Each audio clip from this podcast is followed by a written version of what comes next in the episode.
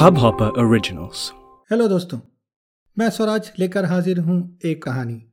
आशा करता हूँ आपको पसंद आएगी। महेश और मीरा आज फिर से अपने फार्म हाउस पर जाने वाले थे।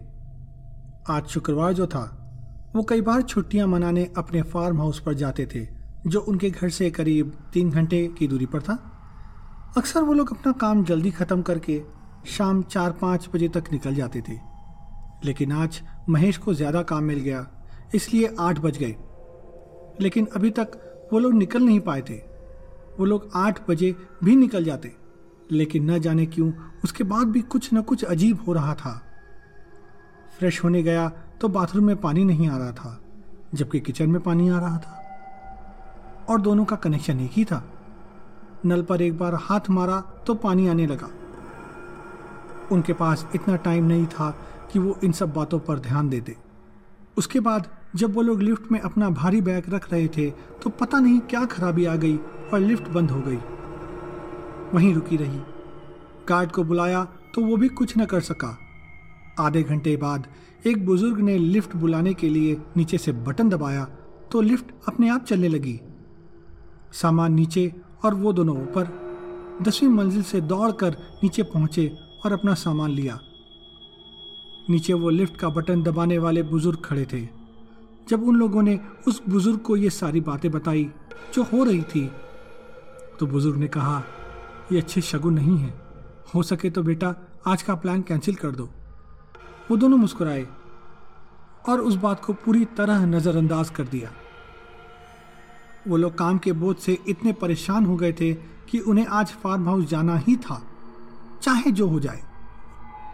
खैर लगभग साढ़े नौ बजे वो दोनों अपनी गाड़ी लेकर घर से निकले। महेश गाड़ी चला रहा था और मीरा उसके पास बैठी थी। जब तक शहर के अंदर थे, गाड़ी चलाने में कोई दिक्कत नहीं हुई। हर तरफ़ थोड़ी चहल पहल थी, लेकिन आधे घंटे में वो लोग शहर के बाहर निकल गए। और अब चारों ओर घना जंगल, सुनसान रास्ता। दूर दूर तक कोई इंसान नहीं। रास्ता जाना पहचाना था लेकिन अंधेरा और सन्नाटा अनजाना था। थोड़ा घबराना लाजमी था। मीरा बोली, सुनो, कहीं देर से निकलकर हमने गलती तो नहीं कर दी? रास्ता अभी भी लंबा है। महेश बोला, तुम चिंता न करो, अभी पहुँच जाएँगे। ये भी एडवेंचरस ड्राइव है, इसका अलग मज़ा है। इतना कहकर हंसने लगा। मीरा अभी भी डरी हुई थी। बोली, नहीं, तुम धीरे चलाओ। देर हो जाए, चलेगा। रिस्क लेने की ज़रूरत नहीं है। महेश मान गया और गाड़ी धीरे चलाने लगा। वो धीरे धीरे चला ही रहा था कि अचानक उनके बिल्कुल करीब से एक लाल रंग की गाड़ी निकली। गाड़ी महँगी लगती थी, लेकिन उनके इतने करीब से निकली, मानो उनको टक्कर ही मार देती। महेश ने किसी तरह गाड़ी को बाईं ओर घुमाकर संभाला और रोका। अब तक वो लाल गाड़ी दूर निकल गई थी। अब तो महेश भी थोड़ा डर गया। मीरा बोली मैं अब भी कह रही हूँ, वापस चलते हैं। कुछ सही नहीं लग रहा। महेश ने खुद को संभाला और बोला, मैं ठीक हूँ। तुम रिलैक्स करो। सड़क पर तो इस तरह की चीज़ें होती रहती हैं। मैं और भी संभल कर चलाऊँगा। भरोसा रखो। कुछ नहीं होगा। वैसे भी हम लोग बहुत आगे निकल गए हैं। अब मीरा कुछ नहीं बोली। महेश ने गाड़ी स्टार्ट की और वो लोग आगे चल पड़े। अब वो लोग अपने फार्म हाउस से ज़्यादा दूर नहीं थे। गाड़ी की हेडलाइट जल रही थी और महेश दूर तक की चीज़ें देखकर चला रहा था। जैसे ही कोई स्पीड ब्रेकर या गड्ढा दिखता, वो गाड़ी धीमी कर देता। अब रास्ता अच्छा था और कोई गड्ढा नहीं था। वो इस रास्ते को अच्छी तरह से जानता था, इसलिए रफ्तार थोड़ी बढ़ा दी। सब कुछ आराम से हो रहा था। अचानक गाड़ी हवा में उड़ सी गई। एक ज़बरदस्त झटका सा लगा। जैसे इतनी हाई स्पीड के बीच में कोई बड़ा सा स्पीड ब्रेकर आ गया हो। महेश ने बहुत मुश्किल से गाड़ी को संभाला और रोक दिया। गाड़ी को थोड़ी साइड में ले गया ताकि पीछे से आने वाली गाड़ियों से टक्कर ना लग जाए। सीट बेल्ट लगे होने की वजह से उनको ज़्यादा चोट तो नहीं लगी, लेकिन दोनों बुरी तरह सहम गए। महेश और भी ज़्यादा, क्योंकि वो अच्छी तरह जानता था कि वहाँ कोई स्पीड ब्रेकर नहीं था। फिर ये अचानक कहाँ से आ गया? फिर भी उसने मीरा को संभाला, उसे पानी पिलाया और दोनों गाड़ी के बाहर निकले। थोड़ा पीछे जाकर ढूँढने लगे, लेकिन वहाँ कोई भी स्पीड ब्रेकर नहीं था। उनकी हालत खराब हो गई और सोच में पड़ गए। वो ऐसी जगह थे जहाँ ज़्यादा देर खड़े होकर सोच भी नहीं सकते थे। यहाँ फ़ोन का नेटवर्क भी नहीं आता था, इसलिए फ़ोन भी नहीं कर सकते थे। चारों ओर घना जंगल न कोई दुकान, न कोई मकान। महेश बोला, चलो जल्दी गाड़ी के अंदर चलते हैं। यहाँ रास्ता सेफ़ नहीं है। महेश ने मीरा का हाथ पकड़ा और लेकर गाड़ी की ओर भागा। जैसे ही गाड़ी के पास पहुँचा और गाड़ी का दरवाज़ा खोलने की कोशिश की, दिखा, ये तो लॉक्ड है। उसे याद आया। उसने गाड़ी की चाबी अंदर ही छोड़ दी। लेकिन फिर भी गाड़ी अपने आप लॉक कैसे हो गई? उसने तो गाड़ी को लॉक नहीं किया था।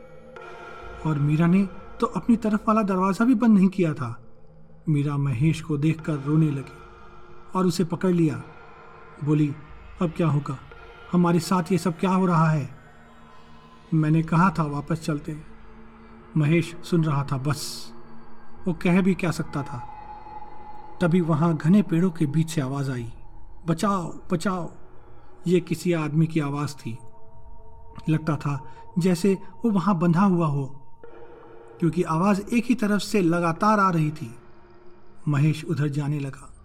मीरा ने रोकने की कोशिश की तो महेश ने उसे चुप रहने को कहा। मीरा भी उसके पीछे चलने लगी। वो लोग डरते डरते वहाँ पहुँचे जहाँ से आवाज़ आ रही थी। फ़ोन का टॉर्च जलाकर देखा, वहाँ कोई नहीं था। ये क्या?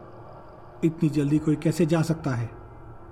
ये सब बहुत भयानक था, जो कभी कोई सोच भी नहीं सकता था। वो लोग जल्दी से गाड़ी के पास पहुँचे। अब वही एक सहारा थी। महेश ने गुस्से से एक ईट उठाई और गाड़ी का शीशा तोड़ दिया। फिर अंदर हाथ घुसाकर दरवाज़ा खोला और मीरा को अंदर बिठाया। लेकिन उन्हें क्या पता था कि आगे क्या होने वाला है। गाड़ी स्टार्ट ही नहीं हुई। महेश ने लाख कोशिश की, लेकिन गाड़ी स्टार्ट नहीं हो रही थी। मीरा थी कि रोए जा रही थी। महेश ज़ोर से चिल्लाया, बोला प्लीज़ चुप हो जाओ। मुझे ऐसे ही कुछ नहीं समझ आ रहा, क्या करूँ? फिर खुद को संभाला और बोला, सॉरी यार, तुम हिम्मत से काम लो, कुछ करते हैं। उसने ऐसा बोला ही था कि अचानक गाड़ी के रेडियो में गाने बजने लगे। पुराने गाने, ये बिल्कुल अजीब था। गाने तो बज रहे थे, लेकिन महेश और मीरा एक दूसरे को देख रहे थे और दिमाग में सिर्फ़ सन्नाटा था। कुछ देर बैठे रहे, लेकिन अचानक न जाने क्या सुझा। दोनों गाड़ी से निकले और फार्म हाउस की ओर भागने लगे। ज़ोर से चिल्लाते हुए, काश कोई मदद कर दे। तभी दोनों के पैरों के नीचे से ज़मीन खिसक गई। वो दोनों किसी तालाब में डूब गए। उन्हें एहसास ही नहीं हुआ कि कब उनके सामने एक तालाब आ गया, और वो रुके नहीं।